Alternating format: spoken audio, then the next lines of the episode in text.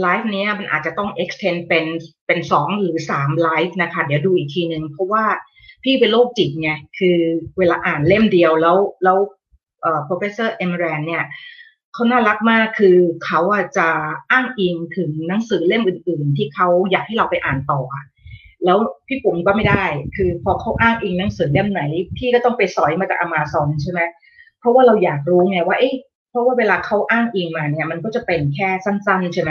เออแล้วปรากฏว่ามันกลายเป็นว่าไอ้หนังสือหนังสือที่ professor e m r a n อ้างอิงไปเนี่ยสองเล่มมันเป็นอะไรที่พี่บอกว่าเหมือนวางไม่ลงอะ่ะ แล้วมันทำให้ความยากของพี่นี่ก็คือว่าโลกเป็นพวกโลกมากอะ่ะก็คือเอ้ยอันนี้ก็น่าสนใจ อันนี้ก็ดีอยากให้น้องรู้อันนี้ก็ดีอันนี้ก็ดีอะไรเงี้ย มันก็เลยทำให้เวลาพี่ทำสไลด์เนี่ยช่วงเวลาที่พี่เครียดที่สุดเลยคือช่วงเวลาที่พี่ทำทำสไลด์ เพราะว่าถ้าพวกเราเห็นเนี่ยพี่จะจดในพี่เป็นคนที่แบบ primitive นะ เออคือชอบการจด เพราะว่ามือเรามันมันมันจะทำให้เราได้เขียนเวลาเขียนเนี่ย อย่างน้อยสมองมันสมองมันน่าจะอัลไซเมอร์ช้านะ เพราะว่าเราฝึกเรื่องการเขียนใช่ไหมแล้วพี่พี่นะมีทั้งหมดน่าจะประมาณเกือบเกือบสามสิบเล่มแล้วล่ะที่พี่เขียนอย่างเงี้ยแต่นี้พอเวลาเขียนปั๊บเนี่ยเวลาพี่จะต้องเอามาทำเป็นสไลด์อะมันเหมือนเราต้องมานั่งเรียบเรียงใหม่เลยว่าเอ๊ะเราจะต้องเริ่มต้นแบบมันเหมือนการเขียนบทจะต้องเริ่มต้นยังไงที่จะทำให้ คือ คือน้องฟังแล้วเนี่ย มันสมูทมันเข้าใจมันต่อเนื่องเป็นเป็นระบบอะอันนั้นคือความบ้าของพี่นะเอาละเราเริ่มกันเลยนะคะ ทีนี้เรื่องเนี่ยโอ้เรื่องมันน่าสนใจมากนะคะ แล้วก็มันมีหนังสือที่ที่ดีหลายเล่มมากๆนะคะ ที่พี่ปุ๋มอยากจะให้พวกเราไปไปหาอ่านนะเพราะว่าเดี๋ยวพี่จะพูดถึงนโยบายในการทำไลฟ์แล้วว่าพี่ว่าพี่อาจจะเปลี่ยนนโยบายในการทำไลฟ์หนังสือดีๆใหม่เพราะว่า พี่รู้สึกว่าเวลาอ่านแค่สามสี่วันเนี่ยมันไม่พอ มันมันเหมือนมันอ่านแล้วมันโอ้มันกลายเป็นหยิบนู่นหยิบนี่อะแล้วน้องๆจะไม่ได้ประโยชน์มาก เดี๋ยวเรามาดูกันว่าพี่ว่าพี่จะทำอะไรเป็นแบบไหนดีนะคะ เอาละโอเค ทีเนี้ยเรื่องหนังสือเล่มนี้เนี่ยนะคะ มันเป็นหนังสือที่ชื่อ The Mind Gut Connection นะทีนี้คำว่า mind ในความหมายของ professor e m e r a n เนี่ยก็คืออารมณ์ อารมณ์ความรู้สึกของเรานะฮะมันมีความเกี่ยวข้องหรือเกี่ยวเนื่องกับทางเดินอาหารยังไง มันมีความเชื่อมโยงสัมพันธ์กันยังไง ซึ่งวันนี้นะคะโชคดีมากที่ในไลฟ์ก่อนๆนะคะในไลฟ์ที่พี่สรุปหนังสือเรื่อง Fiber Fueled ของดรวิลดรWill โห Will บูสมิก Bulsiewicz โหชื่อเขาอ่านยากมากนะคะอันนั้นกับการที่พี่พี่ปุ๋มสรุปเส้นประสาท vagus เนี่ยมันมีส่วนช่วยที่ทำให้พี่ว่าพวกเราจะ จะเข้าใจเรื่องนี้ได้ได้ได้ดีมากขึ้นนะคะ เมื่อเทียบกับเมื่อเทียบกับถ้าพี่ปุ๋มทำอันนี้อันเดียวเลยนะ แล้วก็ไม่เคยมีการทำไลฟ์เล่มอื่นมาก่อนเลยเอาละค่ะเดี๋ยวเรามาเริ่มต้นกันอย่างนี้นะคะ คือก่อนหน้านี้ พี่ก็ไม่เคย ไม่เคยมีสปอนเซอร์นะไม่เคยโฆษณาประชาสัมพันธ์ใดๆทั้งสิ้น วันนี้ขอนี้หนึ่งพี่ตุนบอกว่าขอนี้หนึ่งให้น้องๆได้รู้จักผลิตภัณฑ์กันหน่อยนะคะ ที่พี่ตั้งใจทำก็คือตัวตัว i f a s t Bone Broth นะคะมันเป็นโบนบรอดโดยใช้ไก่ทั้งตัวนะคะ ใช้กระดูกหมูนะดีมากๆแล้วก็ไม่มีผงชูรสมีน้ำตาล ไม่มีเกลือไม่มีวัตถุกันเสียใดๆทั้งสิ้นนะคะ แล้วก็ เอ่อเคี่ยวจนกระทั่งกระดูกมันแตกหมดเลย แล้วก็ได้คอลลาเจนออกมานะคะแล้วก็หนึ่งถุงเนี่ยตัวไก่เนี่ยเราตรวจคอลลาเจนแล้วหนึ่งถุงเนี่ยคือเวลาตรวจคอลลาเจนจากจาก bone broth เนี่ยนะคะเอ่อมันมันจะไม่ได้คอลลาเจนทั้งหมดแล้วคือมันจะ under มันจะต่ำกว่านิดนึงแสดงว่าเราก็ดีใจแล้วละหนึ่งถุงเรามีคอลลาเจนสี่กรัมแต่จริงๆมันมันมันมีมากกว่าเพราะวิธีการที่เขาจะ analyze หรือวิเคราะห์ ตัวคอลลาเจนเนี่ยเขาจะดูเฉพาะแค่ตัว amino acid สองตัวที่มาต่อกันนะคะก็คือตัวถ้าจำไม่ผิดคือโปรลินกับไฮดรอกซีโปรลินมาต่อกันนะเขาก็ไม่ได้วัดตัวอื่นด้วยนะเพราะฉะนั้นเนี่ยแต่ยังไงที่สุดเราก็ดีใจแล้วล่ะนะคะก็ฝากน้องๆด้วยนะคะถ้าใครที่สนใจที่อยากจะได้คอลลาเจนธรรมชาตินะคะที่มันจะช่วยมันไม่ใช่จะเพียงแค่คอลลาเจนอย่างเดียวนะคะมันก็มีมันก็มีสารอื่นๆ 6 อย่างที่พี่เคยบอกแล้วที่เป็นสารสำคัญที่อยู่ในคอลัที่อยู่ใน bone broth นะคะเราเคยทำไลฟ์เรื่อง bone broth breakthrough ไปละนะคะโอเคนะแล้วก็ add LINE กันได้นะคะ ถ้าสนใจอยากจะสั่งก็ที่แอด fat out key นะคะ หรือว่าเรา inbox ก็ไปในเพจที่ชื่อ shop by fat out key นะคะ เพราะว่าพี่อยากจะให้เพจ fat out health span เนี่ย มันไม่มีการค้าอะไรเข้ามาเกี่ยวข้องเลยนะคะ พี่อยากให้มันเป็น มันเป็นชุมชนที่เป็น เป็นเรื่องวิทยาศาสตร์สุขภาพอย่างเดียวเลยอะแล้วก็อันเนี้ยไม่เคยไม่เคยประกาศไม่เคยบอกใครเลยนะคะ จริงๆนะพี่ปุ๋มเริ่มต้นในการทำเพจเนี่ยนะคะ เป็นครั้งแรกเนี่ย พี่ทำเพจหนังสือก่อนนะเป็นเป็นมันเป็นเพจส่วนตัวที่พี่รักที่สุดเลยตอนนั้น ตอนนั้นทำเพจชื่อ read more live more นะคะแต่ปัจจุบันนี้มันยังไม่แอคทีฟเนื่องจากว่าพอพี่เริ่มมาทำเพจ fat out เนี่ยพี่ทิ้งไปเลย พี่ทิ้งเพจที่พี่รักที่สุดอันนี้ไปเลยนะคะ เพราะว่าพี่ก็เห็นว่าอยากจะให้มันเรื่องอยากจะให้น้องๆได้ได้ได้เข้าใจเรื่องสุขภาพมากกว่านะคะ อ่าทีนี้เนี่ยเพจนี้เนี่ยนะคะฝากไว้ด้วย เดี๋ยวพี่กำลังจะกลับไป active กับเพจนี้ละเพจนี้มันเป็นเพจที่เอ่อพี่ตั้งชื่อว่า read more live more อ่านเยอะชีวิตใหญ่นะคะเป็นเพจที่พี่จะสรุปหนังสือดีหลากหลายนะคะซึ่งมันเป็นเป็นหนังสือที่หลากหลายมากกว่าที่จะเป็นแค่เรื่องสุขภาพนะคะแต่ว่ามันเป็นหนังสือที่ยังไม่มีการแปลเป็นภาษาไทย แล้วก็อาจจะไม่มีคนแปลก็ได้ แต่ว่าพี่ว่ามันดีมาก นะคะแล้วพี่มีวัตถุประสงค์คือตัวพี่เองเนี่ยพี่มีชีวิตมาถึงปัจจุบันพี่ก็หกสิบแล้วเนะพี่มีชีวิตผ่านร้อนผ่านหนาวมาได้เนี่ยพี่ว่าชีวิตพี่ผ่านช่วงที่มันเป็นช่วงวิกฤต หรือเป็นช่วงที่เรียกว่าเป็นช่วงวิกฤตในชีวิตละกันค่ะพี่ผ่านมาได้เนี่ย เพราะประโยคบางประโยคในหนังสือที่พี่ชอบอ่านนะคะพี่ผมก็เชื่อพระเจ้า พระเจ้าประทานความเข้มแข็งมาให้พี่หรือบอกทางสว่างให้พี่ผ่าน ผ่านทางหนังสือนะคะ เพราะฉะนั้นพี่ก็เลยเป็นคนที่มีชีวิตที่ใหญ่ขึ้นนะคะ ก็เพราะว่าพี่ได้มาจากหนังสือ เพราะฉะนั้นพี่ก็เลยเออยากจะทำเพจเนี้ยเพื่อเพื่อเรียกว่าเป็น เรียกว่าเป็นถวายแต่พระเจ้าแล้วกันนะคะ ก็เป็นเพจส่วนตัวที่พี่รักที่สุดเลยนะคะ ก็ฝากกดติดตามกันด้วยเดี๋ยวพี่จะเข้าไปแอคทีฟให้มันมากขึ้นนะคะ พี่ทำไปแค่สองเล่มแล้วกำลังจะทำเล่มที่สามก็ ก็เผอิญมาเปิดเพจแฟนเอาซะก่อนนะคะ เล่มแรกชื่อ Slide Edge เป็นหนังสือที่ดีมากนะของเจฟโพสันนะคะบอกว่าคนเราเนี่ยความสำเร็จของมนุษย์เราเนี่ยตอนที่มุมมุมที่ออกมาจากจุดเดียวกันเนี่ยนะคะ ที่ดูเป็นมุมแหลมเล็ก ๆ เนี่ยนะคะแต่ว่าเมื่อเราปล่อยให้พูดง่ายๆว่าถ้าเราปล่อยให้นิสัยไม่ว่าจะเป็นนิสัยที่ดีหรือไม่ดีเนี่ย อยู่กับเรานะคะ วันละเล็กวันละน้อย เราบอกว่าเราสูบบุหรี่ก็สูบบุหรี่มวนเดียวไม่เห็นเป็นไรเลยนะคะแต่ไอ้ small things เล็ก ที่เราทำเป็นประจำเนี่ยแหละค่ะ มันจะทำให้เกิดรอยเลื่อนรอยเลื่อนที่มันแยกหาออกจากกันนะคะหนังสือเล่มดีมากชื่อ Slide เอ็ดนะพี่สรุปไปเรียบร้อยนะคะ เล่มที่สองที่พี่สรุปก็คือ พี่มีหนังสือของแพมกราวทุกเล่มเลยนะคะ ก็คือ e square นะ nine do it yourself นะหนังสือเล่มนี้ก็เป็นหนังสือที่ว่าด้วยเรื่องเอ่อต้องใช้คำว่าว่าด้วยเรื่อง the feel อะคือ energy ของเรา มันสอดคล้องกับพลังจักรวาลหรือเปล่านะคะ แล้วก็ เขาก็จะมีกิจกรรมแพมเราก็จะมีกิจกรรมที่มันน่าน่าทึ่งมากๆเลยนะคะเก้าอย่างแล้วให้เราทำพี่ปุ่มก็สรุปเล่มนี้ไปเล่มที่สองไปส่วนเล่มที่สามกำลังจะสรุปก็เพื่อเอิญพี่มาเปิดเพจแบ็คเอาสกอร์นะคะ พี่ปุ๋มก็มีหนังสือของจอห์นเกเบรียลทุกเล่มเลยนะคะ คือเขาเป็นคนนี้น่าสนใจมากเดี๋ยวพี่อาจจะ maybe พี่อาจจะเอาเล่มนี้มาทำเป็นให้พวกเราด้วยนะคะในเพจแบ็คเอาก็คือเล่มนี้เป็นจอห์น เกเบรียลเนี่ยเขาเป็น biochemist คือเขาเป็นนักชีวเคมีนะคะแล้วเขาก็เคยทำงานกับดร.แอตกินส์นะคะแต่ว่าเขามีน้ำหนักหนึ่งร้อยแปดสิบหกกิโลอืมเขาหนักมาก ๆ เลย แล้วเขาก็แบบว่า คือ คือเขาก็เป็นเหมือนคนอ้วนที่ไม่แบบไม่มีใครเข้าใจอะว่าทำไม คือบรรลดน้ำหนักไม่ได้นะคะ เสร็จแล้วเนี่ยเขามีพ่อเป็นทันตแพทย์ แล้วพ่อเขาเนี่ย พ่อเขาเนี่ย ถอนฟันให้คนไข้โดยที่ไม่ต้องใช้ยาชา อืม โดยโดยการใช้เอ่อฮิปโนติกฮิปโนฮิปโนซิสแล้วเขาก็เลย แล้วเขาก็เลยใช้สิ่งที่เขาได้เรียนรู้จากพ่อเขาเนี่ยนะคะ มาสร้างเป็นวิธีของเขาเองที่เกเบรียลเมธอดนะคะซึ่งซึ่งกำลังจะกำลังจะทำกำลังจะไลฟ์ก็เผอิญพี่มาเปิดเพจแบ็คเอาซะก่อนพี่ก็เลยไม่ได้ไม่ได้ไลฟ์นะคะแต่ว่าเดี๋ยวพี่จะกลับไปเอ่อ ทำเพจอันนี้อีกครั้งหนึ่งเพราะว่ามันเป็นมันเป็นเพจที่พี่รักมากเลยนะ เกี่ยวกับเรื่องการ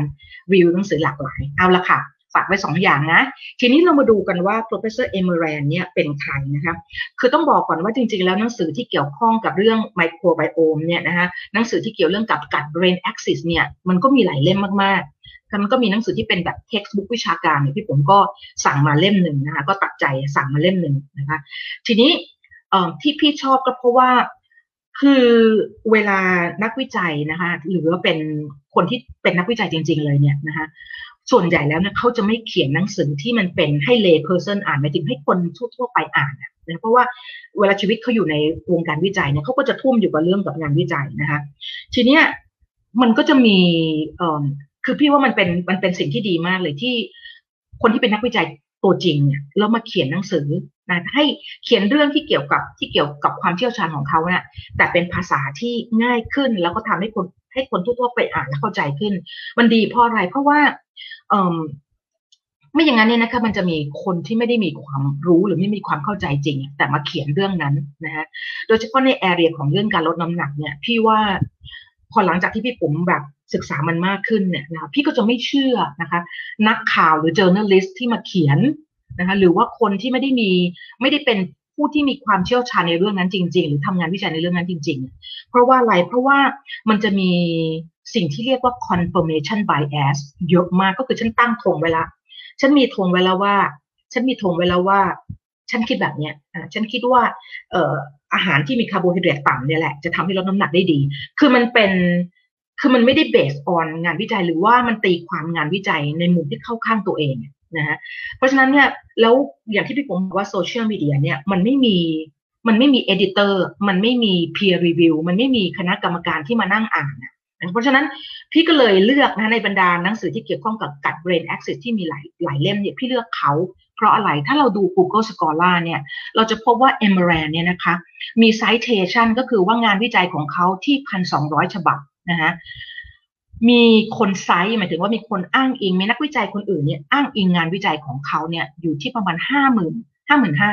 ซึ่งพี่บอกว่าโอเคเลยนะคะแล้วถ้าเราดู H index อะพวกเราอาจจะยังไม่เคยรู้จักไอ้ดัชนี H index กับ I10 index นะคะ H index เนี่ยถ้าเกินร้อยเนี่ยคือคือในแต่ละฟิลมันก็มันก็มันก็จะมันก็จะมี H index ที่ ที่มีตัวบ่งบอก อาจจะไม่ได้ตรงกันเพราะว่าในแต่ละฟิลมันจะมีได้รับทุนวิจัยไม่เท่ากันเอ่อหรือหรือในในสาขานั้นมันไม่ได้มี subject ที่จะทำให้เอ่อมีความหลากหลายของงานวิจัย อันนั้นก็ว่ากันไปแต่ว่าถ้าถ้าในมุมถ้าในมุมของเอ่อกับนะคะในมุมของเนี่ยพี่ว่าเอ่อ citation ของเขานะคะมีนักวิจัยอื่นเนี่ยเอ่ออ้างอิงงานวิจัยเขาเนี่ยพี่ว่าใช้ได้เลยที่ห้าหมื่นสี่นะคะ เขามี H index ที่ร้อยสิบห้าตัวนี้หมายความว่ายังไงนะคะ หมายความว่าถ้าเราเอางานวิจัยของเขาเนี่ยเรียงตั้งแต่ citation ที่สูงที่สุดนะคะแล้วก็ไล่ไปเรื่อยๆเนี่ยนะคะ มันจะไปเจอฉบับ มันจะไปเจอเอองานวิจัยที่ฉบับบับที่ร้อยลำดับที่ร้อยสิบห้านะคะ ที่มีคนอ้างอิงนะคะ มากกว่าหรือเท่ากับร้อยสิบห้าเหมือนกันนะเขาจะดูแบบที่เท่ากันเนี่ยเพราะฉะนั้นเนี่ยเวลาคนที่เป็นนักวิทยาศาสตร์ในสายสุขภาพนะคะ โดยเฉพาะในกลุ่มที่มันมีงานวิจัยค่อนข้างกว้างขวางเนี่ย H index ที่เกินกว่าร้อยเนี่ยพี่ว่าใช้ได้นะคะ I index เขาอยู่ที่ 418 หมายความว่าไง หมายความว่าเขามีงานวิจัยเนี่ย 418 ฉบับนะที่มีคนอ้างอิงอย่างน้อย 10 ครั้งนะคะ อันนี้ก็ถือว่าเยอะ ทีนี้ถ้ามันถ้าเรามาดูนะนี่คือเหตุผลที่พี่ปุ๋มเลือกเขาเพราะว่า เพราะว่าเวลาเราไปดูอย่างเช่นมันมีหนังสือที่เกี่ยวกับกัดเรนแอคซิสที่เขียนโดยนักนักข่าวสายวิทยาศาสตร์อย่างเงี้ยนะเขียนสนุกมากโอ้เขียนอ่านแล้วมันมากเลย แต่ว่ามันไม่ได้พี่ผมรู้สึกว่ามันไม่มันมันไม่สามารถเราไม่สามารถที่จะมั่นใจได้เลยว่า เขาเนี่ยอ้างอิงงานวิจัยหรืออยู่ในความเข้าใจเรื่องนี้ดีมากพอนะนี่คือเหตุผลที่พี่ผมเลือกเลือกเลือกหนังสือของเอมแรนนะแต่ว่ามันก็มีข้อเสียตรงที่ว่าหนังสือเล่มนี้มันตีพิมพ์ในปี 2559นะคะเพราะฉะนั้นปีนี้เป็น 2564 แล้วไอ้งานวิจัยในแง่ในแง่ของกัด brain axis เนี่ยมันก็วิวัฒนาการเร็วมากๆเลยนะคะคือตั้งแต่ปี 2016 ที่ไอ้ไมโครไบโอมจีโนมโปรเจกต์มัน มันสำเร็จมันมันมันจบเนี่ยนะคะมันก็มีความแบบเรียกว่าอัตราเร่งของงานวิจัยนะคะในสาขาเนี่ยเยอะมากขึ้น เพราะฉะนั้น 5 ปีผ่านไปเนี่ยนะคะเพราะฉะนั้นเอ่อเนื้อเรื่องเรื่องราวบางอย่าง หรือข้อมูลบางอย่างที่อยู่ในหนังสือเล่มนี้มันก็อาจจะไม่ได้อัปเดตนะคะอันนี้ต้องต้องต้องเข้าใจก่อนแต่ว่า ถ้าโดยหลักการแล้วพี่ปุ๋มว่าใช้ได้เลยนะคะทีนี้ถ้าเราดูทีมสเปกเตอร์นะคะโอ้คนนี้ไม่ต้องพูดถึงพวกเราจะเห็นเลยว่า เขาเป็นสาย epidemiolo เขาเป็นฉากสายระบาดวิทยานะคะเพราะแล้วก็พวกเราจะเห็นเลยว่าเขา citation เขาแสนเจ็ดนะหมายความว่ามีคนอ้างอิงงานวิจัยของเขาเนี่ยนะคะเอ่อหนึ่งแสนเจ็ดหมื่นครั้งนะแล้วก็ H index เขา 206เห็นไหมคะไซ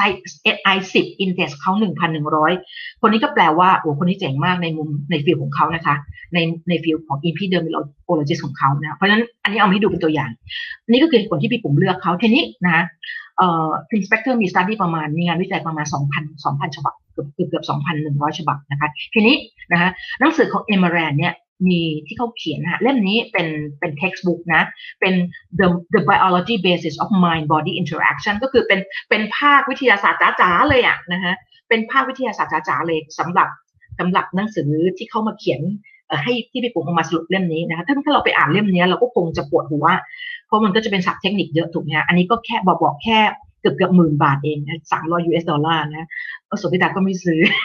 เล่มที่สองนะคะ ก็คือ basic and clinical aspect เขาเขาเป็นคนที่เล่นเขาเป็นคนที่ทำงานวิจัยที่เกี่ยวข้องกับความเจ็บปวดกับทางเดิน คืออการส่งความรู้สึก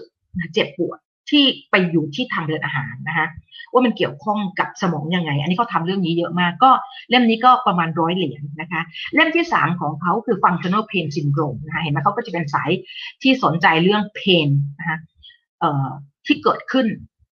โดยเฉพาะอย่างยิ่งที่ทางเดินอาหารว่ามันเกี่ยวข้องกับสมองยังไงนะคะ และเล่มสุดท้ายที่กำลังจะออกนะคะ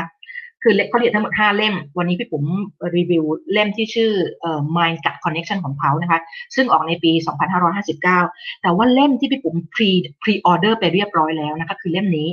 คืออันนี้จะอัปเดตมากกว่า ซึ่งเมื่อถึงเดือนมิถุนายนนะคะเล่มนี้จะออกวันที่ 8 มิถุนายน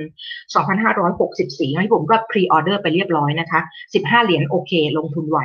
นะก็เล่มนี้พี่ปุ๋มว่าเล่มนี้เขาเขาโบเขาเขาพี่ปุ๋มไม่อ่าน excerpt อันเนี้ยเขาแบบว่าพูดชัดเจนมากกว่าเล่ม My Gut Connection เยอะมากเลยว่าสำหรับเขาแล้วเนี่ยนะคะประชากรจุลินทรีย์ที่อยู่ในทางเดินอาหาร กับความสัมพันธ์ระหว่างประชากรจุลินทรีย์ทางเดินอาหารกับทางเดินอาหารและก็สมองนะคะกับ overall health ของเราเนี่ยเขาฟันธงไปเลยว่าเขามัด จริงแท้แน่นอนนะคะเพราะฉะนั้นรอกันอีกประมาณสัก 3 เดือนนะคะเดี๋ยวเราจะได้มาทำไลฟ์เล่มนี้กันคือกับ Immune Connection ของเอม r รนเมเยอร์เหมือนกันนะคะอะเอาละค่ะเขานอกจากส่วนที่พี่ชอบเขานะคะนอกเหนือจากการที่เขาเป็นเป็นนักวิจัยแล้วเขามีความเป็น artist เขาเขาชอบเขาชอบสร้างหนังนะเพราะฉะนั้นเขาสร้างสารคดีเล่มเรื่อง In Search of Balance ที่พี่ปุ๋มแปะให้พวกเราได้ได้ดูกันนะคะความยาวประมาณชั่วโมงกว่า เล่มนี้พี่ปุ๋มชอบมาก เพราะ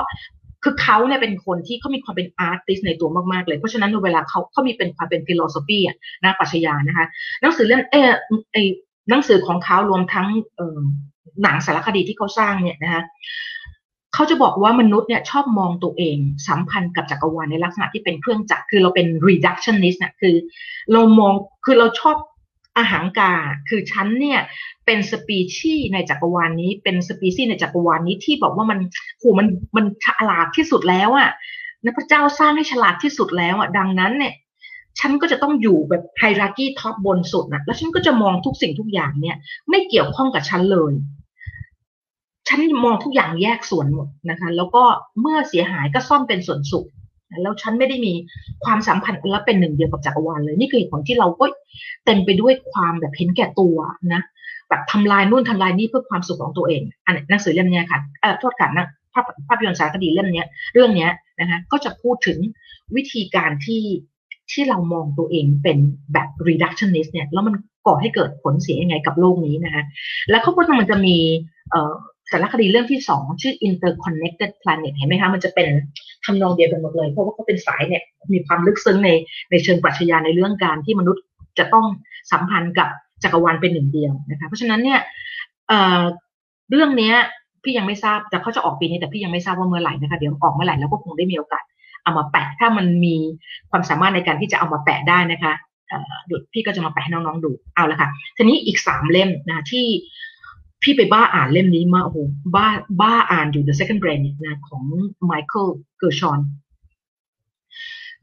เล่มนี้ค่ะ คือมาร์ตินเจเบลเซอร์เนี่ยนะโอ้คนนี้นี่คนนี้สุดยอดจริง ๆ นะ พี่ก็จะเอาบางส่วนเพราะว่าอะไร เพราะว่าทั้งสามเล่มเนี่ยเป็นหนังสือที่ที่เอมเรนอ้างอิงถึงนะคะ อ้างอิงถึงเออพี่ก็เลยคิดว่ามัน จะต้องไปอ่านนะเออไปอ่านส่วนที่เขาอ้างอิงถึงนะคะ คนนี้คนนี้เก่งยังไงนะคะ มาร์ตินมาร์ตินเบลเซอร์เนี่ย คนนี้เป็นคนที่ทำให้เราเข้าใจว่าโรคกระเพาะมันเกี่ยวข้องกับ Helicobacter pylori ยังไงนะคะก็คือเป็นคนที่มีคุณอุปการมากในการที่ทำให้เราเข้าใจว่าไอตัว Helicobacter H pylori เนี่ยมันเกี่ยวข้องกับมะเร็งที่ทางเดินอาหารยังไงนะเพราะเขาทำเรื่องนี้เยอะมากนะคะเพราะเราจะเห็นเลยว่าเอ่อ citation เห็นไหมฮะนักกลุ่ม citation แสนสามนะคะ H index 174แล้วก็ I index 763นะคะเมื่อกี้พี่ผมบอกแล้วนะว่า แต่ละตัวมันมีความหมายยังไงนะเพราะนั้นก็มีคนที่อ้างอิงงานวิจัยมีนักวิจัยอื่นอ้างอิงงานวิจัยของเขาเนี่ย1,000สาม หนึ่งแสนสามหมื่นหนึ่งพันเจ็ดร้อยสามสิบสองครั้งนะคะ แล้วก็ถ้าใครเนี่ยพี่เดี๋ยวคนก็พวกเราก็คลิกแคปหน้าจอนะคะ แล้วก็ไปหา paper เต็ม พวกเดี๋ยวนี้สมัยนี้มันหา paper มันมันสามารถจะเข้าถึง paper ฉบับเต็มได้ ได้ไม่ยากเหมือนเก่านะคะ เพราะฉะนั้นพวกเราก็ ไปหาพี่ปุ๋มดาวน์โหลดมาสองฉบับเรียบร้อยคือฉบับนี้ structure function and diversity of healthy human microbiome นะฮะแล้วก็อีกฉบับหนึ่งก็คือ the human microbiome at the interface of health and disease พวกเราจะเห็นว่า citation เยอะมากนะคะแต่ละฉบับของเขาเนี่ยโอเค เอาละค่ะนะอันนี้ก็ให้ดูตัว paper ของเขานะคะที่แบบน่าอ่านมากนะคะทีนี้วันนี้ พี่ก็ไปได้เท่านี้แหละดูจากเวลาแล้วเพราะพี่จะให้มันอยู่ที่ประมาณชั่วโมงนิดๆนะคะพอ แล้วถ้ามันจะต้องเป็นสามไลฟ์ก็ไม่เป็นไรนะคะ เราเราก็มาเจอกันได้ พี่พูดคนเดียวถ้าพี่พูดแล้วพวกเราไม่มาไม่มีใครมาฟังเองก็ไม่เป็นไรนะพี่ก็พูดของพี่แหละ แล้วก็พวกเราก็มามาฟังย้อนหลังกันนะคะ ทีนี้วันนี้เราจะมาดูกันว่าเราจะมาดูกันว่าเราในร่างกายเรามันมีความฉลาดมันเป็นซูเปอร์คอมพิวเตอร์นะคะมันเป็น superorganism ยังไงนะแล้วก็ จิตหรือว่าจิตใจของเรามันเชื่อมโยงกับทางเดินอาหารจริงหรือเปล่านะคะแล้ววิธีการที่สมองสื่อสารกับทางเดินอาหารทางเดินอาหารสื่อสารกับสมองเนี่ยมันสื่อสารยังไง ซึ่งอันเนี้ยโชคดีก็คือว่าเมื่อไลฟ์ครั้งสองสามครั้งที่แล้วเนี่ยพี่ปุ๋มก็พอจะพูดเรื่องนี้ไปบ้างนะว่าวันนั้นวันนี้เรามาทวนกันอีกครั้งน้องๆจะได้เข้าใจมากขึ้นนะคะถ้าเราจำได้เนี่ย human คือจีโนมโปรเจกต์ของมนุษย์เนี่ยมันมันเสร็จสิ้นในปี 2000 แล้วมันก็เป็นที่ผิดหวังมาก เพราะว่าเพราะว่าเออ ราะว่ามันก็ไม่ได้ มันก็ไม่ได้ทำให้ทำให้โรคภัยไข้เจ็บของเรา มัน มันเรียกว่ารักษาได้ง่ายขึ้นเพราะก่อนเราคิดว่าถ้าอู้ถ้าเรารู้จีโนมหมดแล้วเราจะเข้าไปแก้ไขอะไรได้ ปรากฏว่ามันก็ไม่เป็นอย่างนั้นนะคะแต่ว่า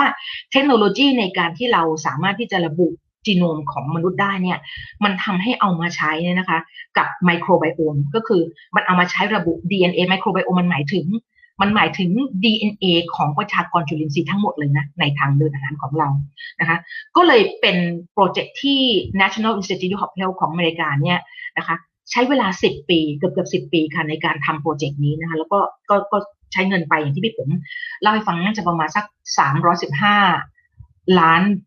US ดอลลาร์นะถ้าพี่ผมจะไม่ผิดนะ โอเค เพราะฉะนั้นเนี่ยเมื่อก่อนหน้าปี 2006 เนี่ยเราไม่แทบจะไม่เข้าใจหรือไม่มีความรู้เกี่ยวกับไมโคร หรือจุลินทรีย์ในทางเดินอาหารเราเลยนะคะ เพราะว่าอะไรเพราะว่าเรา culture มันบนเพลทไม่ได้ เราไม่สามารถจะจะ culture มันได้นะเราจะไปรู้ยังไงแล้วมา อันนี้มันไม่มีวิธีที่จะระบุ ไม่มีวิธีที่จะระบุมันนะ ทีนี้จนกระทั่งพอจากที่พี่ผมบอกพอจีโนม Human Genome Project มันจบใช่ไหมคะมันก็เลยเอาเทคโนโลยีในการ identify ระบุยีนบนเกลียว DNA มนุษย์เนี่ยมาใช้ในการระบุ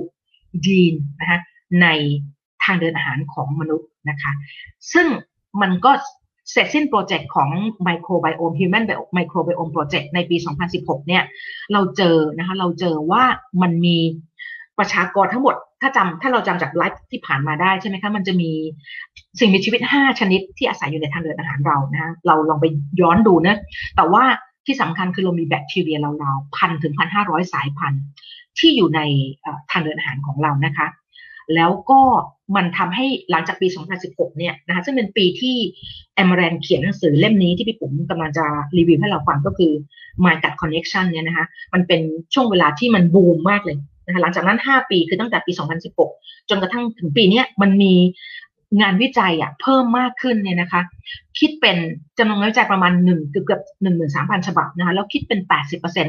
ของงานวิจัยย้อนหลังไปสี่สิบปี แสดงว่าโอ้โหมันบูมมากนะคะเพราะฉะนั้นเนี่ยข้อมูลในหนังสือเล่มนี้มันก็อาจจะมีบางอันที่มันอาจจะจะจะ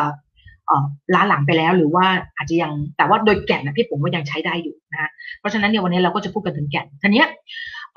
ถ้าเราจำได้เนี่ยนะคะ ในเชิงปริมาณเนี่ยนะคะจำนวนเซลล์ในร่างกายของเราเนี่ยคิดเป็นแค่สิบเปอร์เซ็นของจำนวนประชากรจุลินทรีย์ในทางเดินอาหารของเราดังนั้นเนี่ยความเข้าใจใหม่นะคะเกี่ยวกับเรื่องประชากรจุลินทรีย์ก็คือว่าเฮ้ยจริง ๆ แล้ว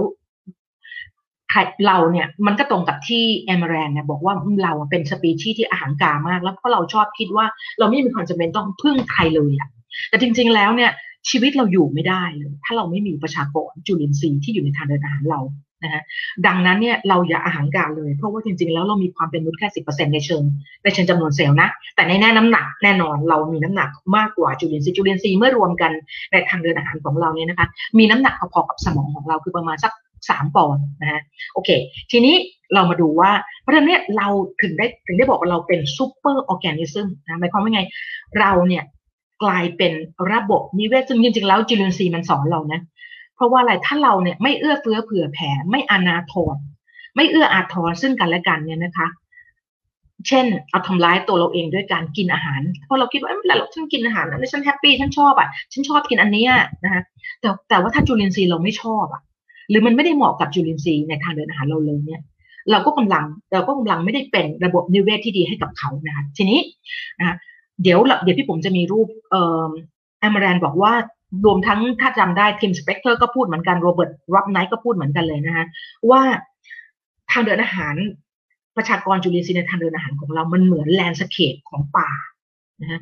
มันเหมือน landscape ของป่าเลยนะคะแล้วก็มันไม่อันนี้มันเลยทำให้เดี๋ยวเดี๋ยวไลฟ์ครั้งถัดไปเนี่ยมันก็เลยมีความเชื่อผิดๆเกี่ยวกับเรื่องโปรไบโอติกหรือพรีไบโอติกนะคะซึ่งเดี๋ยวเราจะมาพูดกันว่าความเชื่อผิดๆนะอย่างเช่นความเชื่อผิดๆแรกก็คือว่า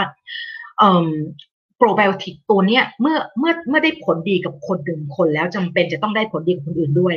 ไม่จำเป็นนะ เพราะว่ามนุษย์มันมีความปัจเจกมากนะคะ ตัวประชากรจุลินทรีย์ในทางเดินอาหารของเราเนี่ยคล้ายๆเหมือนกับลายนิ้วมือเราเลยนะเพราะฉะนั้นเนี่ยป่าใครป่ามันอะนะคะเพราะฉะนั้นแลนด์สเคปของป่าของคนแต่ละคน ซึ่งมันก่อให้เกิดความสมบูรณ์ ในเชิงสุขภาพกับเขาเนี่ยนะมันอาจจะไม่จะมันอาจมันไม่มันไม่เหมือนกับอีกคนหนึ่ง ซึ่งก็มีความสมบูรณ์เหมือนกัน เพราะฉะนั้นเนี่ยสิ่งที่เอมแรนพูดแล้วพี่ปุ๋มว่าน่าสนใจมากก็คือว่า แทนที่เราจะคือจริง ๆ แล้วเนี่ยสิ่งที่เราต้องสนใจจริง ๆ คือเราต้องสนใจว่าเมตาบอลไลต์นะคะก็คือว่าสารหรือสารโมเลกุลที่ที่ประชากรจุลินทรีย์ที่มันสมดุลนะแล้วมันผลิตออกมาในคนแต่ละคนเนี่ยนะ อันนั้นต่างหากที่เราต้องสนใจนะเพราะว่าเอ่อตัวตัวไอ้ตัวตัวประชากรจุลินทรีย์มันอาจจะมีมันมีความแตกต่างอยู่แล้วในคนแต่ละคน แต่ว่ามันจะให้มันจะให้สัดส่วนของไอ้ตัว metabolite หรือว่าตัวเขาเรียกว่าเป็นเมื่อเราให้อาหารเขากินเขาจะผลิตถูกไหมฮะเขาจะผลิต by product นะซึ่งมันเป็นอย่างพวก short chain fatty acid นะคะพวก TMAO ที่พี่ปุ๋มพูดไปนะ ซึ่งไอ้ตัวพวกนี้ต่างหากที่เราควรต้องสนใจ มากกว่ามากกว่าที่จะที่จะไปเหมือนกับว่าคิดว่าเอ่อโปรไบโอติกตัวเนี้ยมันจะต้องเป็น universal indication อะมันไม่ใช่แบบนั้นนะคะอันที่ที่เดี๋ยวพรุ่งนี้วันไลฟ์ไลฟ์ครั้งต่อไปเราจะเราจะคุยเรื่องความเข้าใจที่ผิดผิดนะคะ เกี่ยวกับเรื่องโปรไบโอติกแล้วก็พรีไบโอติกกันนะ เพราะฉะนั้นเนี่ย landscape ของคนแต่ละคนนะคะความลึกนะชะง่อนผาแต่ไม่เหมือนกันเลยนะคะเพราะฉะนั้นเนี่ย ไอ้ความสมดุลของระบบวินิเวศทีนี้อย่างที่พี่ปุ๋มได้เคยพูดไปในในไลฟ์ที่เป็นเรื่องใหญ่อาหารหนังสือเล่มเรื่องเรื่อง Fiber Fueled เนี่ยนะคะคือเราเราวิธีการคือปัจจัยเดี๋ยวเราจะพูดถึงปัจจัยที่มันมีผลกระทบต่อจุลินทรีย์สุขภาพจุลินประชากรจุลินทรีย์ทางเดินอาหารของเรานะเออแล้วก็สิ่งที่สำคัญที่สุดก็คือว่าการรักษาความหลากหลายของประชากรจุลินทรีย์นะจากถ้า ถ้าจำได้ก็คือ Rob Knight ที่พี่ปุ๋มพูดไว้ในในไลฟ์ที่เป็นเรื่อง Fiber Fueled เนี่ยเขาบอกเลยว่านะมิดอันหนึ่งหรือความเชื่อผิดอันหนึ่งที่เกี่ยวข้องกับใยอาหารก็คือว่าเราต้องกินใยอาหารต่อวันเนี่ยยี่สิบห้ากรัมสามสิบกรัมอะไรอะไรก็ว่าไปเนี่ยนะคะแต่จริง ๆแล้วเนี่ยสำหรับเขาแล้วเนี่ยนะคะสำหรับเขาแล้วเนี่ยนิเวศของคนคนหนึ่งหนึ่งนะคะหมายถึงว่าตัวเราอะทำตัว ทำตัวให้เป็นนิเวศที่ดีของจุลินทรีย์ที่มาอยู่กับเราไหม เพราะฉะนั้นเขาบอกว่านิเวศหนึ่งหนึ่งของคนหนึ่งหนึ่งนะวิธีการใช้ชีวิตนะคะอาหารที่กินอารมณ์ที่สร้างขึ้นนะคะมีผลต่อ diversity ของ microbiome ที่ทำให้ diversity ของเขาแตกต่างจากคนอีกคนหนึ่งและสำหรับความที่มึงเรียกว่ามัน consensus กันออกมาแล้วก็คือก็คือก็คือ ความเราต้องการความหลากหลายของประชากรจุลินทรีย์นะคะแล้วก็ Will Bulsiewicz ก็บอกว่าBulsiewicz ก็บอกว่าเอ่อรวมทั้ง Rob Knight ด้วยแล้วก็ Tim Spector ด้วยนะก็พูดเหมือนกันว่า ความหลากหลายของใยอาหารที่เรากินในแต่ละอาทิตย์นะคะที่เขาบอกว่าต้องสามสิบชนิดนะแล้วก็ไม่ทราบว่าพวกเรายังคงยังคงยึดกันอยู่หรือเปล่าพี่ปุ๋มว่าโหสุดๆเลยอะ่ะ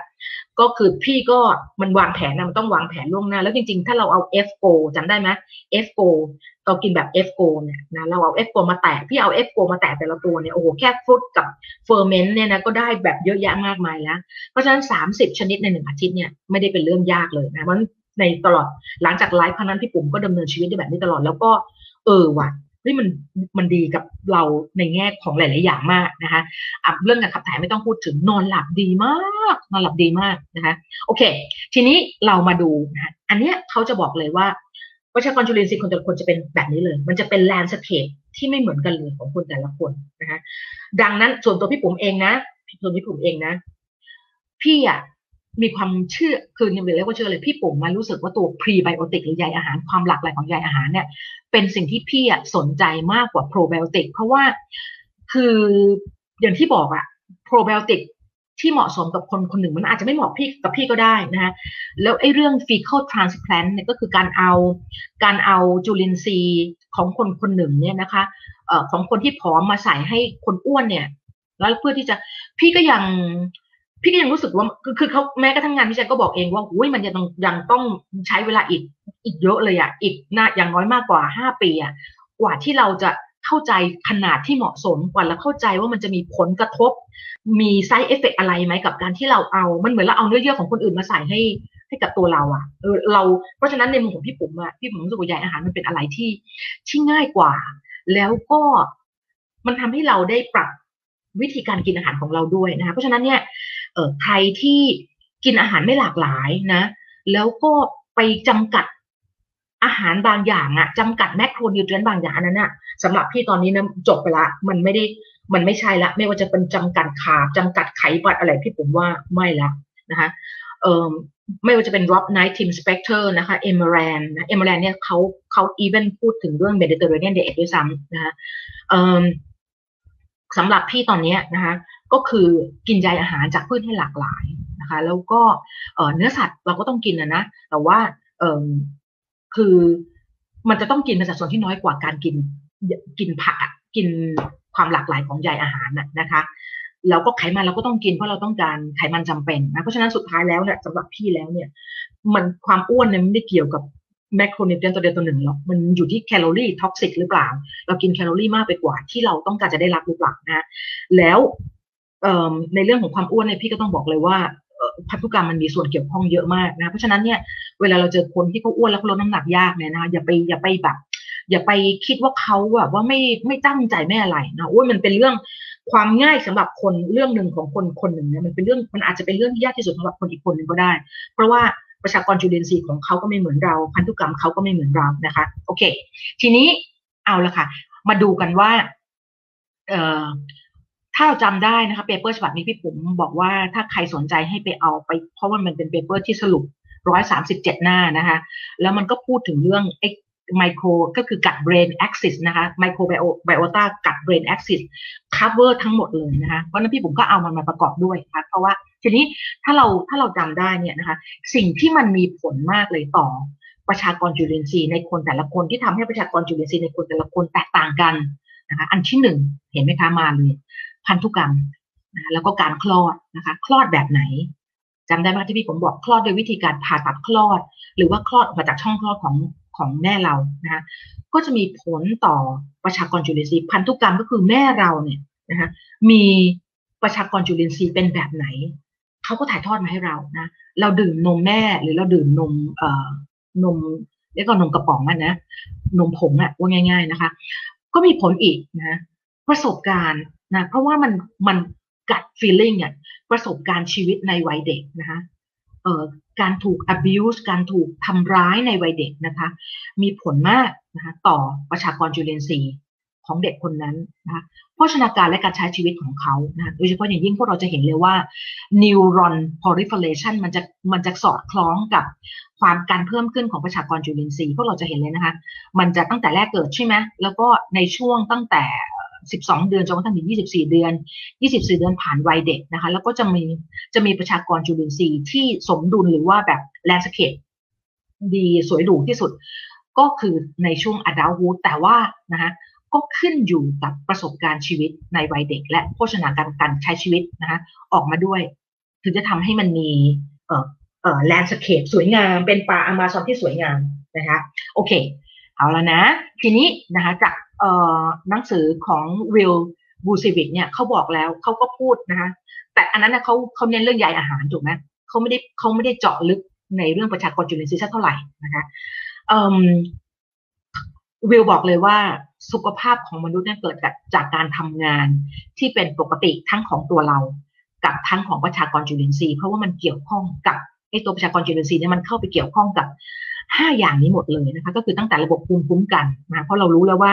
ทางเดินอาหารเราเป็นอวัยวะที่สร้าง immune ที่ใหญ่ที่สุดในร่างกายเรานะคะเรารู้แล้วว่าทางเดินอาหารเป็นที่ส่ง nutrient sensor สารพัดอย่างเลยไปให้สมองแล้วมันก็เกี่ยวข้องกับความอ้วนนะเรารู้ละฮอร์โมนเราก็รู้แล้วว่าทางเดินอาหารมันส่งฮอร์โมน นะมันเป็นที่ที่สร้างเซโรโทนินที่ใหญ่ที่สุดในร่างกาย เป็นที่เก็บอะ 95%ของเซโรโทนินของเราเก็บไว้ที่ทางเดินอาหารนะคะ แล้วก็มีฮอร์โมนอะไรเยอะแยะมากมาย โดยเฉพาะเรื่องฮอร์โมนหิวฮอร์โมนอิ่มนะคะเอ่อที่อยู่ในทางเดินอาหารเนื้อระบบประสาทนะคะทางเดินอาหารมีระบบประสาทเป็นของตัวเอง ซึ่งวันนี้เราจะพูดถึงเรื่องนี้เยอะมาก แล้วก็ gene expression เรารู้เลยว่า ประชากรจุลินทรีย์ ประชากรจุลินทรีย์ การแสดงออกของมัน การแสดงของยีนของมันนะคะมีผล กับการก่อมะเร็งบางประเภทของมนุษย์นะคะอันนี้ก็คือความสำคัญของจุลินทรีย์นะคะทีนี้เรามาดูเรื่องที่สองกับสามเนี่ยมันจะต่อไปด้วยกันก็คือว่าแล้วสมองมันสื่อสารกับทางเดินอาหารยังไงนะเอมรันจะพูดว่าสมองสื่อสารทางเดินอาหารยังไงแล้วทางเดินอาหารสื่อสารกับสมองยังไง มันเป็นเขาเรียกว่าเป็น bidirectional ก็คือมันสื่อสารสองทาง แต่เดี๋ยว มันมีเล่มนี้เข้ามาโอ้โหเล่มนี้นี่ พี่อยากมีเวลาอ่านมากกว่านี้เพราะว่าพี่แบบโอ้พี่เมื่อคืนพี่อ่านตีหนึ่งอะ คือไม่หลับไม่นอนเพราะมันมันอ่านแล้วมันเฮ้ยเฮ้ยนะ Michael D. Gershon เนี่ยนะคะ เป็นหมอนะแล้วเขาก็เป็นเป็นพยาธิวิทยา หรือเขาเป็นนักพยาธิวิทยาเป็นหมอด้วยนะ แล้วก็เป็นเอ่อประสาทนักประสาทวิทยาประสาทชีววิทยา แล้วก็เป็นพยาธิอยู่ที่อยู่ที่โคลัมเบียนะ อยู่นี่เป็นอยู่ในฝันพี่เมื่อก่อนตอนพี่พี่เรียนจบตรีใหม่ๆนะพี่ก็สอบโทฟง TOEFL แล้วก็โคลัมเบียเป็น เป็น U หนูตอนนั้นโทก็คะแนนดีมากโคลัมเบียเป็น U เป็นหาลัยหนึ่งที่พี่แบบหลงใหลอยากไป เพราะว่ามันสวย มันอยู่ในนิวยอร์กแล้วสวย โอเค เขาอยู่ที่โคลัมเบียนะคะ แล้วเขาก็มีงานวิจัยที่รับการตีพิมพ์มากกว่า 400 ฉบับนะ แต่ว่าที่สำคัญคือเขาเป็นคนที่ทุ่มเทอาชีพเขาทั้งอาชีพเลยนะคะตั้งแต่เขาเป็นนักศึกษาแพทย์ที่คอร์เนลนะในปี 2001 เพื่อศึกษาระบบประสาททางเดินอาหารโดยเฉพาะเลย จนเขาได้รับฉายาว่าเป็น father of the new field of neurogastroenterology ทีนี้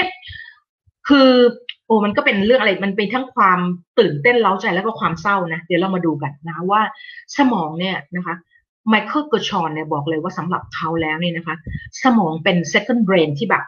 แบบจริงแท้แน่นอนในความรู้สึกของเขาแหละแล้วเขาก็เสียใจมากที่ปัจจุบันเนี้ยนะคะ สมองมันถูกเอาไปรวมไว้อยู่ในระบบประสาทอัตโนมัติส่วนหนึ่งก็คือเป็นส่วนหนึ่งของ parasympathetic nervous system ซึ่งสำหรับ สำหรับไมเคิลกอชอนเขาไม่ได้คิดแบบนั้นนะคะทีนี้เรามาดูว่านะคะหนังสือเล่มนี้ตีพิมพ์ในปี 2542 นะคะ แล้วให้ความเข้าใจใหม่ว่าทำไมทางเดินอาหารถึงได้ถือว่าเป็นสมองที่สองของร่างกายนะคะทีนี้อย่างนี้ค่ะ ทางเดินอาหารนี่มันเป็น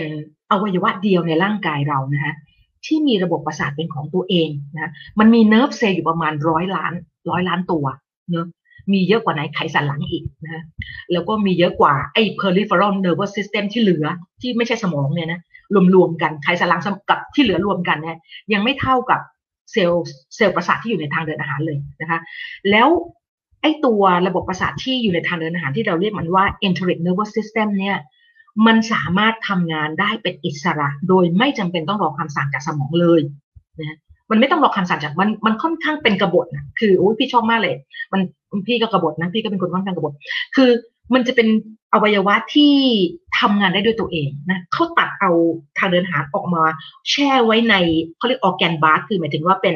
เป็นสารละลายที่มีอาหารเนี่ยนะคะตัดออกมาแล้วแล้วก็ตัด vagus nerve ทิ้งนะตัด nerve ที่จากสมองไม่ว่าจะเป็น sympathetic nervous system หรือ parasym ที่มาเกาะเนี่ยไอ vagus ที่มาเกาะเนี่ยเขาตัดทิ้งไปหมดเลยนะ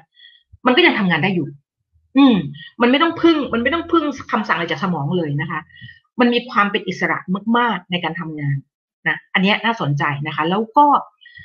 แต่ว่าสิ่งที่มันน่าเศร้าใจก็คือว่าไอ้ตัวเนิร์ฟเอ่อคือเขาใช้คำว่ามันเป็น intrinsic หมายความว่ามันแทรกอยู่นะเดี๋ยวเราไปดูรูป มันไม่ได้เกาะมันแทรกเข้าไปอยู่ในชั้นชั้นแบบใต้ชั้นเอ่อมิวโคซาของของทางเดินอาหารน่ะดังนั้นเนี่ยเวลา เวลาเขาทำสมมติทำ MRI หรืออะไรแล้วก็แต่เนี่ย มันก็จะมองไม่เห็นนะคะแต่ว่ามันจะมองเห็น vagus nerve ชัดมาก มันจะมองเห็นไอ้ sympathetic nerve ที่มาเกาะที่ทางเดินอาหารชัดมาก มันก็เลยมันมีอยู่ช่วงหนึ่งก็เลยปีปีเท่าไหร่พันเก้าร้อยถ้าเดี๋ยวดูพันเก้าร้อยหกสิบสามหรือไงไม่รู้ ตอนที่เจออะเซติลโคลีนเนี่ยเป็นตัวเป็นเป็นช่วงเวลาที่อี enteric nervous system มันเลยหมองไปเลย มันเลยถูก ออกไปนอกสายตาเลยเพราะว่ามาตื่นเต้นกับอีตัวอะเซติลโคลีนซึ่งมันเป็นสารสื่อประสาทของ parasympathetic กับ sympathetic nervous system นะคะมันก็เลยมันก็เลยนะทีนี้วิวัฒนาการของทางเดินอาหารเนี่ยถ้าพวกเราถ้าเราอ่านหนังสือเล่มนี้เราจะรู้เลยว่า วิวิวัฒนาการของทางเดินอาหารนะคะมันไปพร้อมสมองในช่วง ถ้าจำถ้าพวกเรายังถ้าพวกเราไปฟังคลิปที่พี่ผมพูดถึงเรื่องว่าวิวัฒนาการของสิ่งมีชีวิตใด มันจะเป็นรากฐานของนิวทริชั่นของ ชนาการของสิ่งมีชีวิตนั้นนะฮะเอ่อตอนช่วงที่เราตอนช่วงที่เราเอ่อรู้จักไฟจำได้ไหมที่พี่ผมบอกว่าการเจอไฟ การที่เรารู้จักการใช้ไฟเมื่อเมื่อประมาณหนึ่งล้านปีที่แล้วนะมันทำให้สมองเราเจริญเร็วแบบลุดหน้าเลย วิวัฒนาการมันแบบสมองมันพัฒนาเร็วมาก เพราะว่าเพราะว่าเออเราก็ไม่รู้วิวัฒนาการทำยังไงนะมันก็เป็นความน่ามหัศจรรย์มาก ที่มันมีสมมติฐานอันหนึ่งที่ชื่อว่า ทิชชูอ่า expensive tissue hypothesis ก็คือว่าร่างกายจะแลกจะเทรดจะแลกนะคะการเล็กลงของทางเดินอาหาร ให้กับให้กับความใหญ่ของสมองที่เพิ่มขึ้นนะคะแต่ว่าในขณะที่สมองใหญ่เพิ่มขึ้น แล้วทางด้านทางเดินอาหารมันเล็กลงก็จริงแต่ แต่ไอ enteric nervous system เนี่ยมันถูกพัฒนาไปพร้อมกับสมอง คือมันเป็นอะไรที่มหัศจรรย์มากเลยนะแล้วก็พัฒนาเป็นเอกเทศจากกันก็คือว่า enteric nervous system หรือระบบประสาทสมองมันก็ทำงานเอกเทศ เพราะฉะนั้นมันก็เลยเป็นเหมือนไม่รู้นะพี่ก็ไม่รู้พี่รู้สึกเหมือนกับว่าไอ้สมองเนี่ยมันเหมือนกับถูกออกแบบให้ให้มีสองที่อะคือที่ทางเดินอาหารกับที่กับสมองที่อยู่ในกระโหลกเราจริง ๆ นะคะเขาบอกเอ่อข้อสมมติฐานนั้นมันอาจจะเป็นความจริงแบบนี้หรือเปล่าเราไม่รู้ ที่บอกว่าทำไม ระบบประสาททางเดินอาหารนะมันถึงวิวัฒนาการไปพร้อมกับสมอง เขาบอกว่ามันเป็นเพราะเพื่อประโยชน์ในการที่มนุษย์เนี่ยจะสามารถทำกิจกรรมในการมีชีวิตรอด ไม่ว่าจะเป็นการหาอาหาร การสืบพันธุ์การหนีภัยอันตราย มันต้องใช้สมองต้องใช้ energy ต้องใช้สมองในการดูว่าจะหนีไปทางไหนดีเนี่ยนะโดยที่ไม่ต้องกังวลว่าจะสูญเสียพลังงานสมองบางส่วน เพื่อใช้มาควบคุมกระบวนการย่อยกระบวนการเคลื่อนอาหารจากหลอดอาหารไปสู่ อันเนี้ยเพราะว่าเรามี ระบบทางเดินอาหารที่ทำงานเป็นเอกเทศโดยไม่ต้องพึ่งพาสมองนะเขาคิดว่านะนักเอ่ออะไรอะ paleontologist เนี่ยเขาก็คิดว่ามันพัฒนวิวัฒนาการของระบบทางเดิน ประสาทที่มันพัฒนาไปพร้อมกับสมองก็อาจจะเป็นเพราะด้วยเหตุผลนี้ whatever so แล้วกันแต่ก็พบว่ามันมีระบบทางเดินอาหารของตัวเองนะคะเราจะพบว่ามันมีเซลล์ประสาทเยอะมากนะมากกว่าจำนวนเซลล์ประสาทของไขสันหลังรวมกับ peripheral nervous system ที่เหลือทั้งหมดด้วยซ้ำนะคะ โอ้อันนี้น่าสนใจมากเลย แล้วก็ทางเดินอาหารนะคะเป็นคลังที่สร้าง แล้วเก็บสารสื่อประสาท แล้วก็ฮอร์โมนจำนวนมากนะรวมถึงเมตาบอลไลต์นะที่เกิดจากคือบายโปรดักที่เกิดจากไอตัวจุลินทรีย์ทางเดินอาหารของเรามันกินเสร็จแล้วมันให้มันให้บายโปรดักที่เป็นประโยชน์กับเราอะนะเพราะมันอยู่กันแบบพึ่งพาอาศัยซึ่งกันกัน เฉพาะไอตัวสารไอตัวเมตาบอลไลท์ที่จุลินทรีย์สร้างเนี่ย เออเอมเรนใช้คำว่า hundred thousand อะ hundred thousand นี่ก็เท่าไหร่ละเป็นแสนตัวนะคะซึ่งโอ้อันนี้ก็นี่คือเหตุผลที่ทำไมทางเดินอาหารเนี่ยนะเราถึงต้องรักษาไว้ดีที่สุดเลยอะ่ะ เพราะว่านอกจากมันจะเป็นนอกจากมันจะมีระบบประสาทเป็นของตัวเองแล้วนะคะมันยังเป็นอวัยวะที่สร้างอิมมูนที่ใหญ่ที่สุดในร่างกายของเรานะมันยังเป็นอวัยวะที่คอยตรวจจับ ความอยู่ดีกินดีของเราอะ่ะ แล้วก็ส่งสัญญาณไปบอกทั่วร่างกายนะเพราะฉะนั้นเนี่ย นี่คือเหตุผลที่ทำไมเราถึงต้องต้องต้องแบบดูแลทางเดินอาหารให้ดีนะคะ เอ่อเอาละทีนี้นะ พี่ก็แบบเออเนี่ยพี่ผมก็เป็นคนบ้ามีความบ้าบางอย่างนะดรไมเคิลเกอร์ชอนเนี่ยพูดถึงคนที่มีคุณูปการนะในเรื่องของในการค้นพบ enteric nervous system หรือระบบประสาททางเดินอาหารเนี่ยไว้เยอะเลยนะคะแต่คนที่สำคัญมากคือคนนี้คือจอห์นนิวพอร์ตนะคะ แลงเล่แลงเล่เนี่ยคนนี้นะพี่ก็อุตส่าห์ไป ไปได้หนังสือเล่มที่เป็นต้นฉบับของเขามานะคะ จากจากมหาลัยคอร์เนลเลยนะทีนี้เอ่อ เขาบอกว่ามันมีบุคคลนะคะจริง ๆ แล้วเนี่ยระบบประสาทอัตโนมัติเนี่ยมันถูกเจอตั้งแต่ปีพวกไหนไหมคะตั้งแต่ปี 2442 แต่ว่ามันมันเหมือนไม่มีใครสนใจอะไม่ได้มีใครสนใจมากอะนะคะไม่มีคนเข้าใจความสำคัญของมันนะคะ คนที่เขาบอกว่าคนที่มีส่วนสำคัญในการค้นพบก็คือเซอร์วิลเลียมเบลลิสกับเออร์เนสต์สตาร์ลิงนะคนนี้เป็นเป็นอังกฤษนะคนอังกฤษนี่ก็มีความเก่ง นะ Nobel Prize อยู่ที่อังกฤษก็เยอะเหมือนกันนะในสาขา medicine กับสรีรวิทยาเนี่ยนะคะ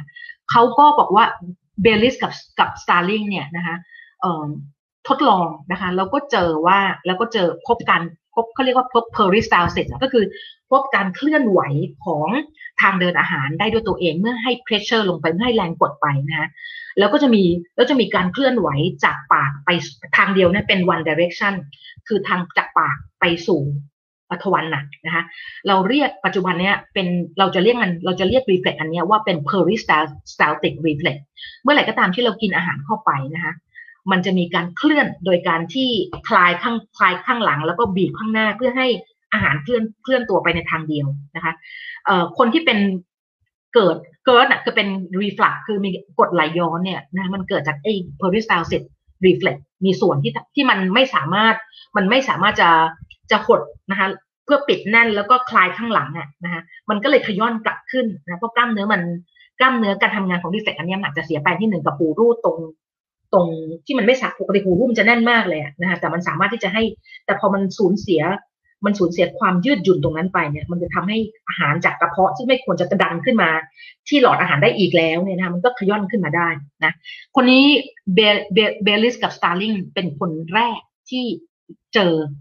law of intestine หรือที่เราเรียกกันว่า peristaltic reflex นะคะต่อมานะคะ จะมีคนเยอรมันอีกสองคนนะเป็นนักประสาทวิทยาก็คือลีโอโพเลอร์บาชนะเออร์บาชนะคะกับจอร์จไมส์เนอร์นะ ซึ่งถ้าคนสมัยพี่ผมเรียนพี่ก็จะเจอ พี่ก็จะได้ยินตรงนี้ myenteric plexus นะกับ Meissner plexus ที่ทางเดินที่ทางเดินอาหารนะคะ อันนี้เจอเลีโอโพออร์เบิร์เนี่ยเจอก่อนก่อนที่เบลลิสกับสตาร์ลิงจะเจอ reflex นะ จากนั้นนะคะ คนที่สำคัญมากเลยคือคนนี้นะคะ ก็คือก็คือเอ่อเซอร์จอห์นนิวตันนะคะคือจอห์นนิวตันแลงเล่เนี่ยแหละนะที่เขาให้ความเขาให้ความเข้าใจเกี่ยวกับเรื่องตัว enteric nervous system มาก ๆ เลยนะคะซึ่ง professor เอมเมอรันเนี่ยเอามาพูดถึงไว้นะคือเขาอ้างอิงถึงหนังสือชื่อ second brain แล้ว professor Michael เกอร์ชอนก็อ้างอิงถึง แหล่งเล่อีกทีที่ผมก็เข้าไปตามนะเขาบอกว่าเวลาปัจจุบันนี้ถ้าเราไปเปิดเท็กซ์ดูเนี่ยนะแล้ว Google หรือเราเข้าไปอ่านเท็กซ์ทางด้านสรีรวิทยาเนี่ย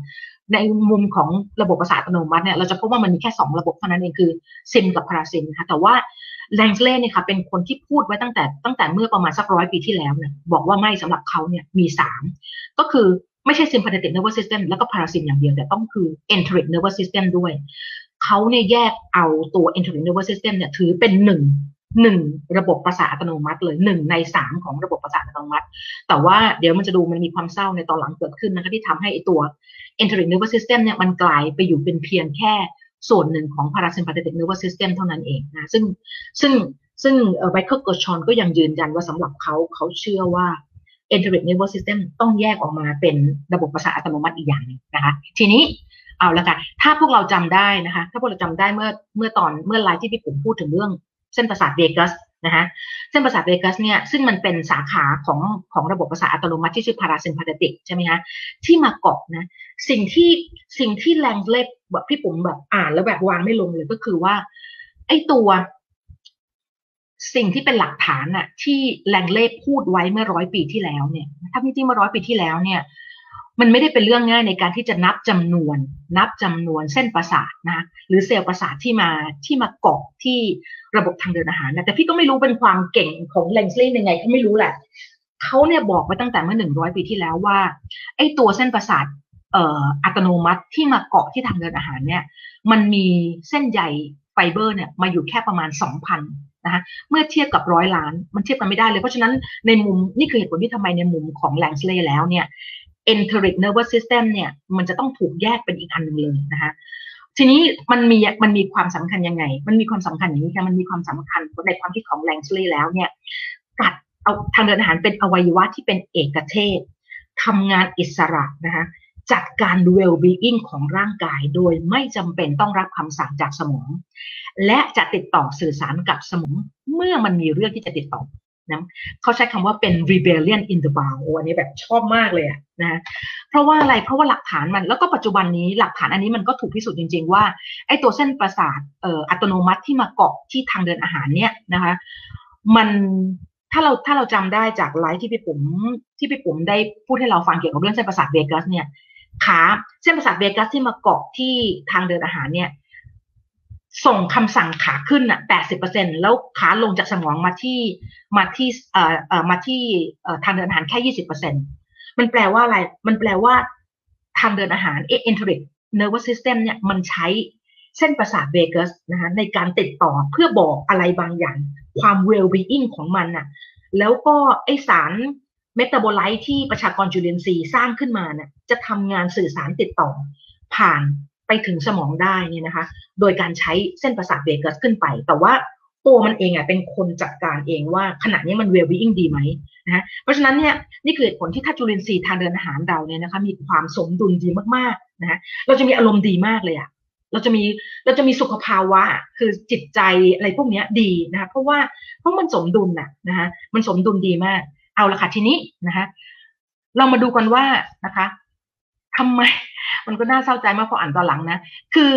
แรงเล่เนี่ยความที่เขาเป็นคนเก่งมากนะนะแล้วเขาก็เป็นเอดิเตอร์ของนิตยสาร Physiology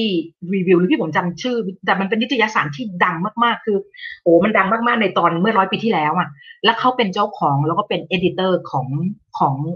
วารสารนี้นะวารสารทางการแพทย์ในนี้ แล้วเขาเป็นคนที่เขาเรียกว่าเป็น เป็นเขาเรียกเป็นคนเขาเรียกอะไรดีล่ะ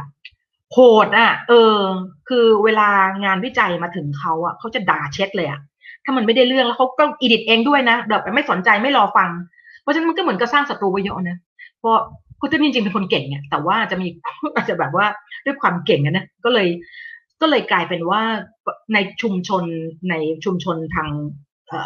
ชุมชนทางแพทย์เนี่ย ก็ไม่ค่อยมีคนชอบหน้าเขาสักเท่าไหร่นะเพราะฉะนั้นตอนที่เขาเสียชีวิตเนี่ยพอเขาตายไปแล้วเนี่ยไอ้ enteric nervous system ที่เขาแบบว่า สุดๆเลยอะว่ามันต้องเป็นมันก็เลยถูกถูกแบบเอากลับไปเป็นแค่เพียงส่วนหนึ่งของ parasym เท่านั้นนะคะทีนี้แล้วก็ที่สำคัญก็คือว่าตอนเมื่อก่อนมันมาเจอ มันมาเจอสารสื่อประสาทคือตัวอะเซติลโคลีนนะคะในปี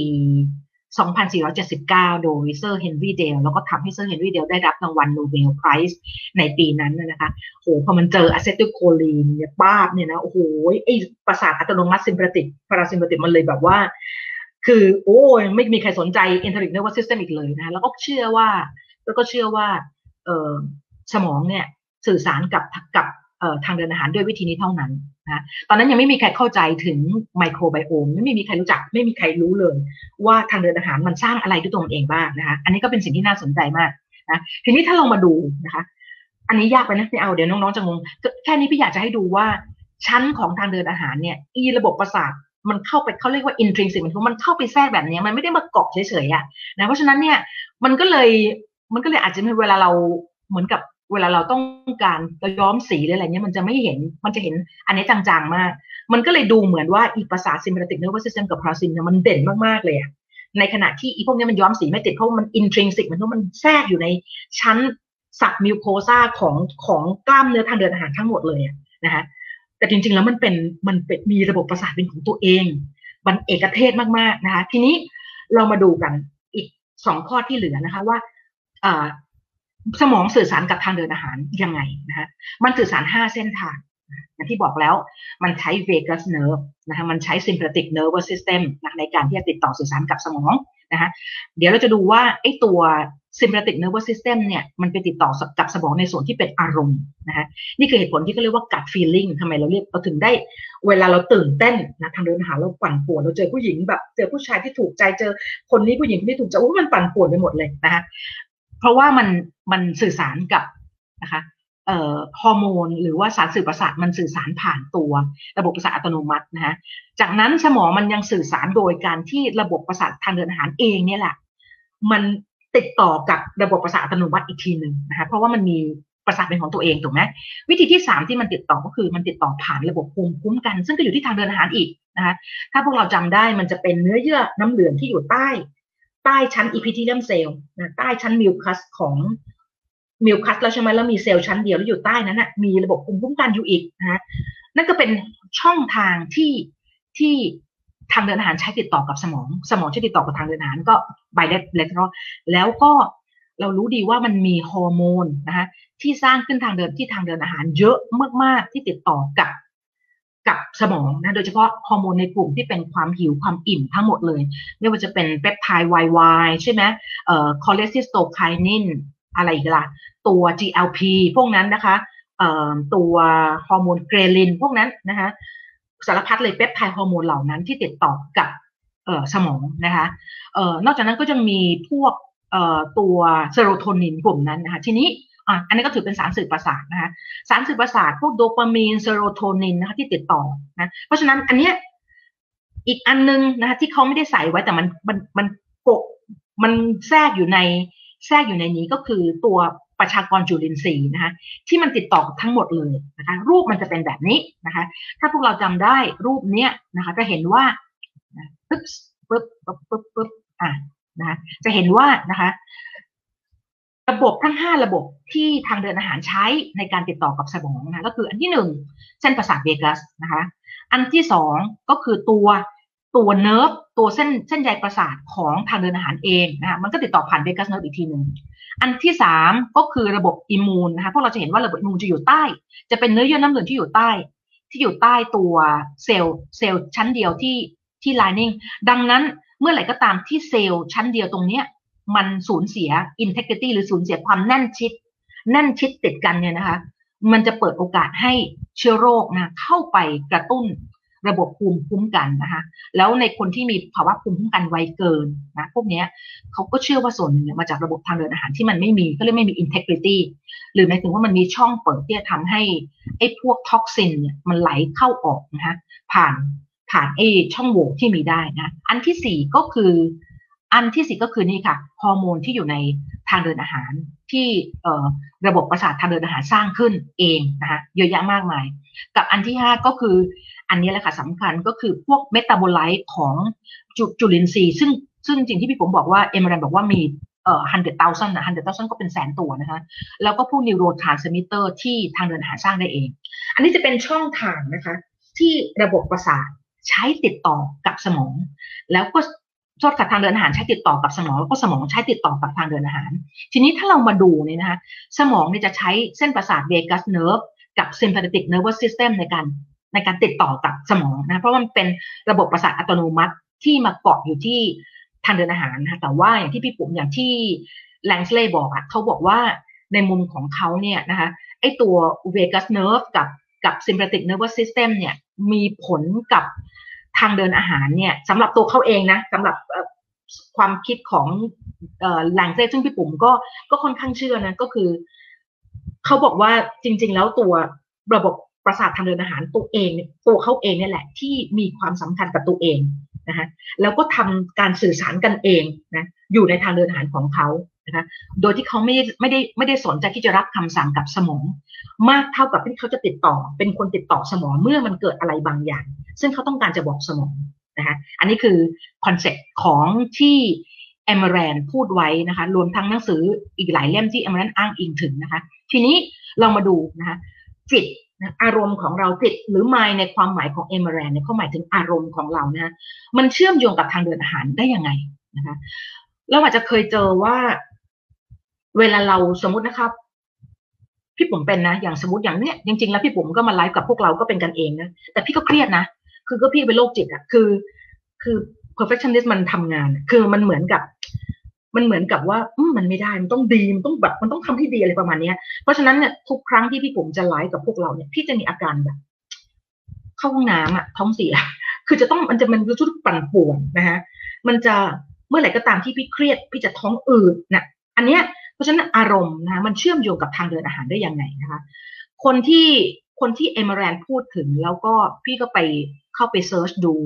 ดู Google Scholar เขาก็คือ professor Jack นะคะแพงเซิร์ฟคนนี้เป็นคนอยู่ที่อยู่คนนี้อยู่ที่วอชิงวอชิงตันนะอยู่ Washington State University นะคะ คนนี้เป็น professor of neuroscience นะคะ พวกเราก็จะเห็นว่า citation ก็ไม่เบานะหก หกแสนหกหมื่นกว่านะคะ H index ก็แบบก็ก็พอๆกับเอมแรนนั่นแหละนะคนนี้ทำทำเรื่องเกี่ยวกับทำเรื่องเกี่ยวกับสารสื่อประสาทที่เป็นเชิงอารมณ์ที่เกี่ยวข้องกับสมองส่วนที่รับผิดชอบเกี่ยวกับเรื่องอารมณ์ของเราเนี่ยมันจะคือมันจะคือ limbic system ใช่ไหมคะสมองที่ชื่อ limbic นะแล้วก็มันก็จะมีถ้าพวกเราจำได้นะมันก็จะมี hypothalamus pituitary แล้วก็ adrenal axis ก็คือแกน นะเมื่อมีความเครียดเนี่ยตัวไฮโปทาลามัสมันจะ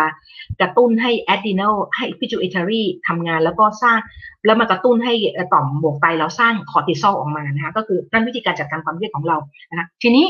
คนเนี้ยจักเนี่ยเขาพูดเขาก็เป็นคนที่ทำงานนะทำงานวิจัยเกี่ยวกับเรื่อง สมองอารมณ์ แล้วก็ปฏิกิริยาที่เกิดขึ้นทางเดินอาหารนะคะเขาบอกว่าสมองเนี่ยจะมีระบบ นะปฏิบัติการทางอารมณ์นะที่เป็นโปรแกรมอัตโนมัติเลยอยู่ที่ limbic system แล้ว มันจะเชื่อมโยงนะเชื่อมโยงกับทางเดินอาหาร ผ่านระบบประสาทอัตโนมัติ ทั้ง sympathetic และ parasympathetic นะซึ่ง parasym ที่พวกเราที่พี่ปุ๋มพูดไปแล้วคือไอตัว vagus nerve เนี่ยแหละสำคัญนะคะ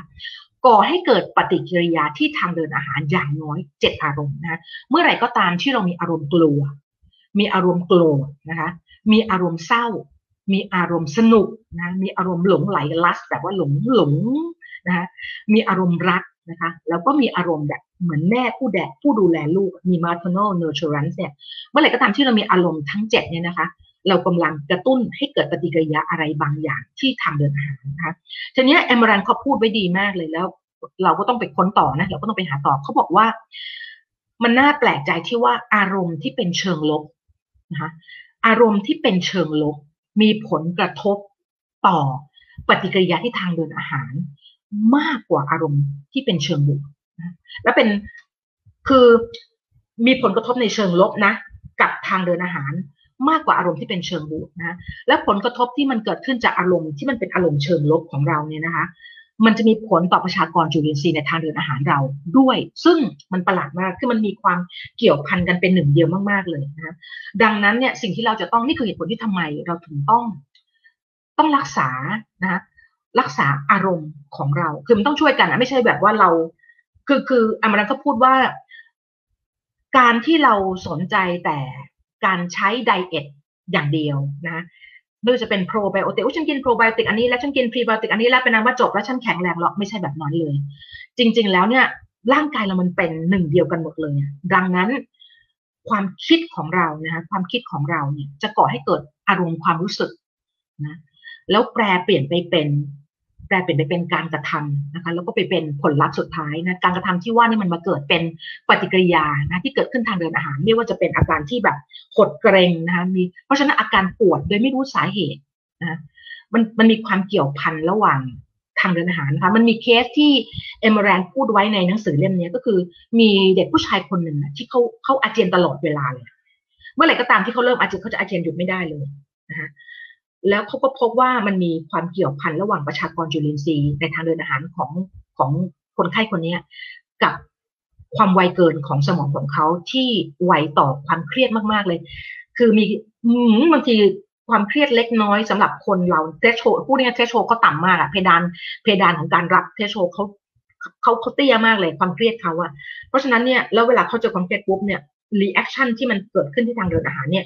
มันรุนแรงมากชนิดที่ว่าอาเจียนไม่หยุดเลย นะแล้วก็รักษาไงก็ไม่หาย จนกระทั่งเขาต้องไปจัดการในเรื่องอารมณ์ความรู้สึกของเขา แล้วก็จัดการจัดการองค์รวมในเรื่องของอาหารที่กินเพราะเด็กในในในเคสเนี่ยเด็กคนนี้เป็นคนที่ชอบกินอาหารแบบ กินอาหารอาหารขยะประมาณนั้นนะคะโอเค อันนี้เป็นเจ็ดอารมณ์นะคะที่เราพบว่ามันมีความมันเป็นปรากฏมันเป็นอารมณ์โปรแกรมอัตโนมัตินะที่เชื่อมโยงระหว่างสมองคือ limbic system กับทางเดินอาหาร แล้วก็มีปฏิกิริยาตอบโต้กันตลอดเวลาเลยนะคะดังนั้น จากไลฟ์อันนี้นะคะไลฟ์ไลฟ์นี้มันจะค่อนข้างเป็นเรื่องราวที่เกี่ยวข้องกับเกี่ยวข้องกับตัวทางเดินอาหารมากๆนะแต่เดี๋ยวพรุ่งนี้เราจะมาดูกันอันนี้สำคัญข้อหนึ่งเนี่ยนะคะก็คือว่าแล้วจุลินทรีย์ในทางเดินอาหารเนี่ยนะคะซึ่งมันเป็นตัวกลางเนี่ยมันมีมันมี metabolite อะไรบ้างที่เป็นตัวการสำคัญเลยในการที่มันจะสื่อสารนะอย่าลืมว่าอย่าลืมว่าทางเดินอาหารนี่มันเป็นแบบเอกเทศมากเลย ดังนั้นเนี่ยมันจะเป็นตัวเขาเรียกว่า สำรวจนะคะความ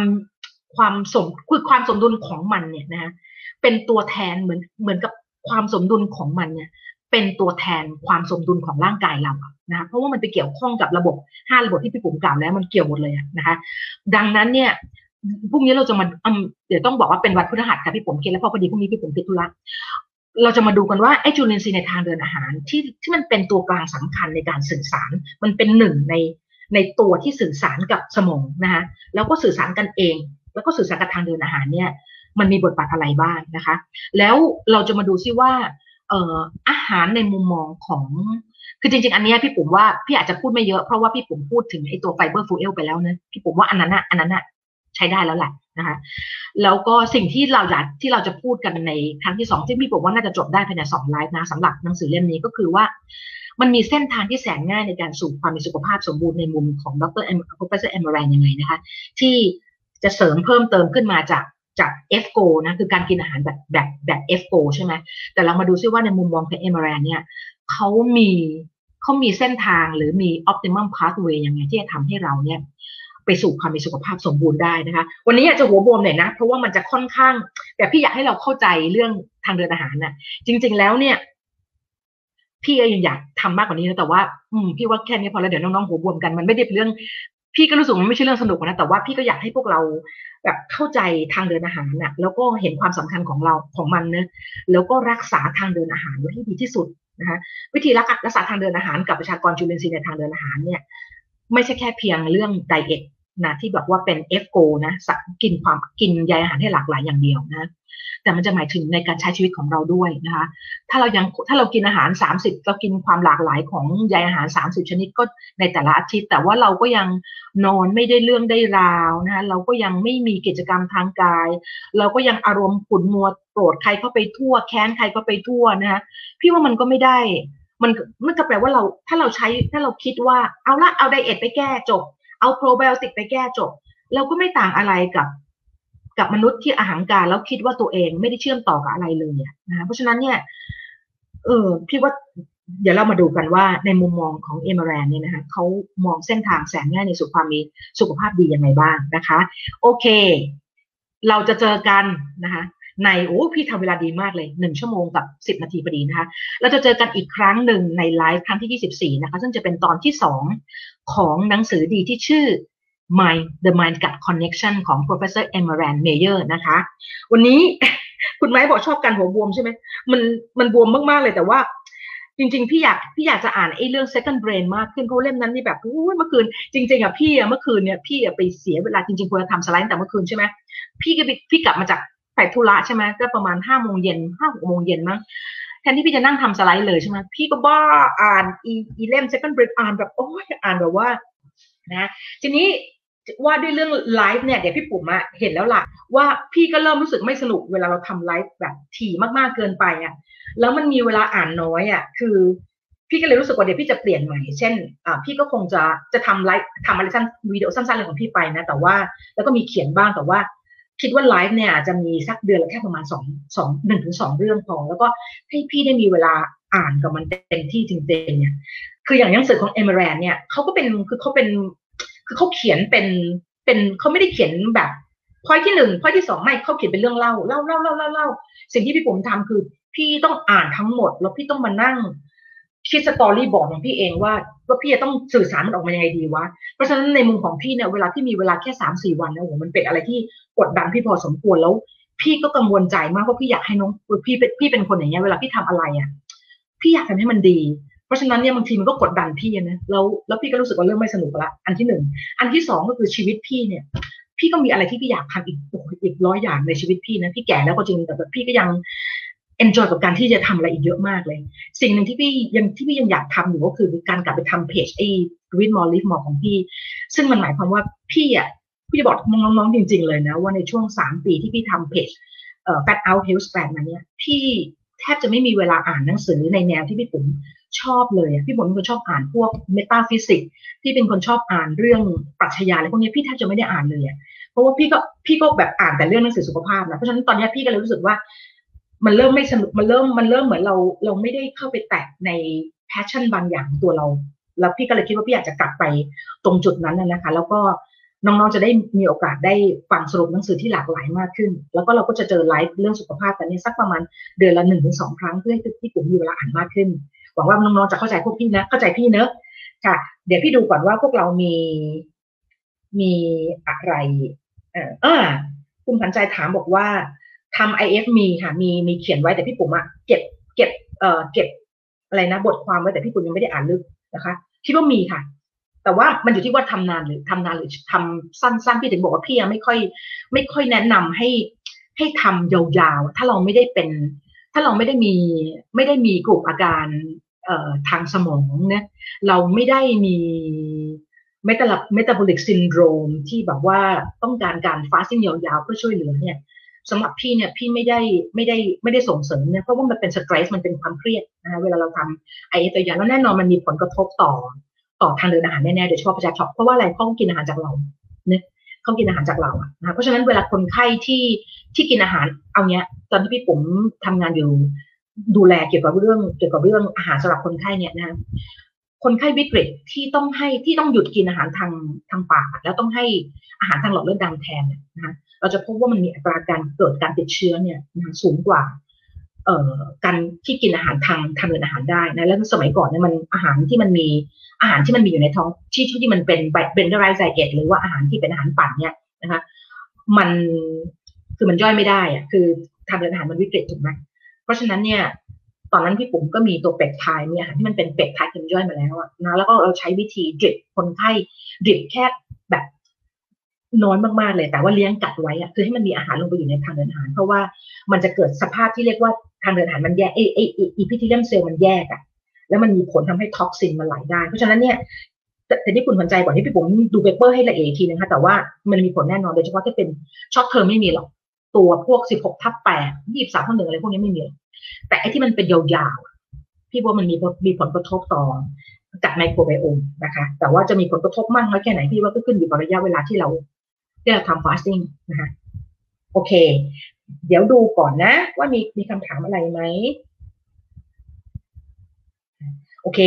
นะคะ โอเคนะก็ก็ก็ก็จริงๆมันมีหนังสือดีๆเยอะมาก แต่ว่าเราใช้วิธีแบบให้พี่ปุ๋มได้ได้ย่อยมันได้ไปอ่านอะไรหลาย ๆ ทาง แล้วก็ให้กลุ่มพี่ปุ๋มมีเวลานั่งทำสไลด์นะเพราะว่าตอนทำสไลด์สำหรับพี่คือช่วงเวลาที่ยากที่สุดในกระบวนการทั้งหมดเลยนะ เพราะว่าพี่แล้วพี่ก็พิมพ์ภาษาไทยไม่เก่งด้วยอะเพราะฉะนั้นมันจะต้องแบบนั่งคิดสตอรี่บอกจะไล่เรียงมันยังไงดีวะให้ให้น้องเข้าใจง่าย ๆ แล้วก็ต้องแบบพูด ศัพท์เทคนิคไม่เยอะด้วยขณะวันนี้พี่ยังรู้เลยว่าน้องต้องหัวบวมกันแน่ๆเลยนะแต่ว่าอย่างน้อยวันนี้แก่นที่พวกเราจะได้ไปก็คือว่าระบบทางเดินระบบทางเดินอาหารมันมี มันเป็น second brain เพราะว่ามันมีระบบประสาทเป็นของตัวเอง เป็นเอกเทศนะคะทำงานได้คล้ายคลึงกับสมองเลยว่ามันติดต่อสัมพันธ์กันเอง มันสามารถที่จะส่งสัญญาณไปบอกอะไรใครได้นะคะ แล้วแล้วแล้วแล้วมันไม่ได้ต้องการมันเป็นอิสระจาก จากสมองอะในการที่มันจะย่อยอาหารในการที่มันจะเคลื่อนตัวของอาหารในการที่มันจะอะไรนะในมันในการที่มันจะติดต่อสื่อสารกับประชากรจุลินทรีย์ของมันเองนะเพราะฉะนั้นเนี่ยมันถึงเป็นอวัยวะที่สำคัญมากๆนะคะสมองทางเดินอาหารนะคะเอ่อถ้าเป็นหัวใจไม่ต้องพูดหัวใจมันต้องทำงานอยู่แล้วนะพี่ผมว่าหลักๆเนี่ยแหละสมองทางเดินอาหารหัวใจนะคะตับอะก็ตับอีกอย่างหนึ่งเพราะตับมันก็เป็นที่ที่ทำอะไรหลายอย่างมากๆนะคะเพราะฉะนั้นเนี่ย เราจะต้องรักษาทางเดินอาหารของเราไว้ให้ดีทำให้ประชากรจุลินทรีย์ในทางเดินอาหารของเรามีความหลากหลาย เราเราวัดไม่ได้จริง ๆ จริง ๆ พี่ไปเช็คดูมีโรงพยาบาล รู้สึกพยาไทยสามนะถ้าพี่จำไม่ผิดเขาตรวจนะเขาตรวจตัวไมโครไบโอมในทางเดินอาหารเรา แต่ว่าเขาตรวจแค่ประมาณสามถึงสี่สายพันธุ์เท่านั้นเลยเองนะคะแต่ว่ามันมี พี่เจอบริษัทหนึ่งมันของเมืองนอกนะ แต่ว่าเขาบอกว่าเขาสามารถที่จะตรวจ worldwide ได้นะคะโดยการที่เขาจะส่งคิดเซตมาหาเรา แล้วก็ให้เราส่งแบบส่งสตูถูกอุจจาระกลับไปหาเขาใช่ไหมตามระบบที่เขาบอกแล้วเขาก็จะ อันนั้นเขาบอกอย่างนั้นนะแต่ว่าพี่ผมยังไม่ได้เข้าไปศึกษาละเอียดนะแล้วก็อันนั้นเนี่ยเขาจะด้วยความที่มันเป็นเทคโนโลยีของอเมริกานะพี่ผมว่ามันอาจจะมันน่าจะมองมันนะแล้วเขาจะเอามันไปเปรียบเทียบ ข้อเสียก็คือว่าเขาพี่ไม่แน่ใจว่าพูดาต้าที่เขามีอยู่เนี่ย มันเป็นคนอเมริกันอย่างเดียว หรือเป็นคนอังกฤษหรือว่าเป็นมีคนเอเชียด้วยที่ไม่รู้ มันควรจะต้องเป็นมันควรต้องเปรียบเทียบกับคนที่เป็นเอเชียนคล้าย ๆ กัน เพราะว่าเรามี culture ในการกินไม่เหมือนกันถูกไหมคืออันนี้ต้องขอดูก่อนว่าว่ามันน่าเชื่อถือขนาดไหนนะคะแต่ว่าเท่าที่รู้เนี่ยพยาธิสามมีมีตรวจตรวจแค่สี่ลูกสี่สเตรนนะคะ พวกแลคโตบาซิลัสบิฟิโดพวกกลุ่มนั้นนะคะค่ะ โอเคนะคะ ขอบคุณน้องๆนะคะ ที่ที่เข้าใจพี่เนอะว่าน้องวริดาขอบคุณค่ะเออบางพี่พี่สะดวกด้วยแล้วไม่กดดันเนอะเพราะว่าเพราะว่าไม่งั้นแบบมันเหมือนมันเครียดอะเวลามันน้อยนะคะแล้วก็มันอยากทำให้มันดีๆนะคะ แล้วก็พี่จะได้มีเวลาไปอ่านหนังสือในแนวอื่น แล้วก็จะได้มาไปคุยในในเพจไอ้ live more live more เนี่ยให้พวกเราได้ เล่มที่เล่มที่พี่ผมอยากจะทำนะอาจจะทำเป็นปิดท้ายสำหรับในสักประมาณสองสัปดาห์ข้างหน้านะคะ ก็คือเล่มที่ชื่อ ที่จะเอาไปจะได้เอาไปโพสต์ในเพจเอ่อ live more live more ได้ด้วยก็คือตัว visualization for weight loss นะจะได้ไปดูซิว่าจอห์นเกเบรียลซึ่งเขาหนัก 186กิโลนะคะ และตัวเขาเองเป็น biochemist อะเป็น biochemist นี่เขาก็เป็นนักชีววิทยานะ แล้วเขาไปทำงานกับ ดรแอดคินอะ อืม แต่เขาลดน้ำหนักไม่ได้จากการเขา diet ทุกประเภทไม่ว่าจะอะไรก็แล้วแต่นะแล้วเขาก็มาเจอวิธีของเขาเองนะอย่างที่พี่ผมบอกว่า น้ำหนักมันเป็น multi factorial factor มันมีปัจจัยที่เกี่ยวข้องกับมันหลายอย่างมาก ๆเลยนะคะ อยากจะให้พวกเราเข้าใจไว้นิดนึงว่า ถ้าพี่บอกนี้งานวิจัยในเรื่องในแง่ของ obesity เนี่ย มันยังคงไม่จบสิ้นเนี่ยเพราะมันยังไม่เจอ มันยังไม่รู้ว่า จะทำยังไงที่ให้น้ำหนักที่ลดไปแล้วมันยังคงอยู่ถาวรได้อะยังไม่มีใครตอบได้เลย เพราะฉะนั้นเนี่ยพี่ก็ถามตัวเองนะว่าเอ๊ะพี่เป็นใครวะนักวิจัยอย่างโรเซนบอมเนี่ยไมเคิลโรเซนบอมนะใครหล่ะเอ่อ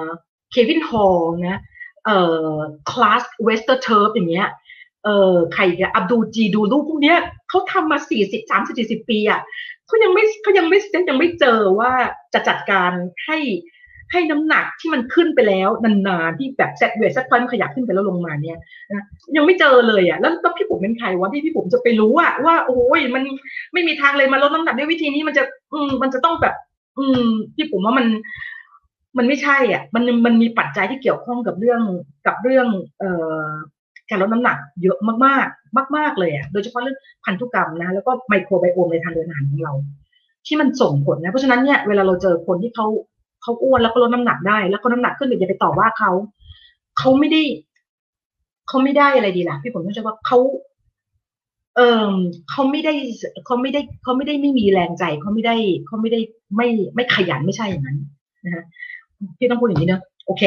เอาละค่ะ ถ้าอย่างนั้นเราเจอกันอีกครั้งหนึ่งนะคะ ครั้งที่ 24 จะเป็นวันพฤหัสตอนสองทุ่มเหมือนเดิมนะทีนี้เราจะเจาะลึกไปเรื่องที่ว่าไอ้เมตาบอลไลต์ของจุลินทรีย์ที่อยู่ในทางเดินอาหารของเราเนี่ยมันมันมีตัวสำคัญอะไรบ้าง แล้วมันสื่อสารอะไรกับ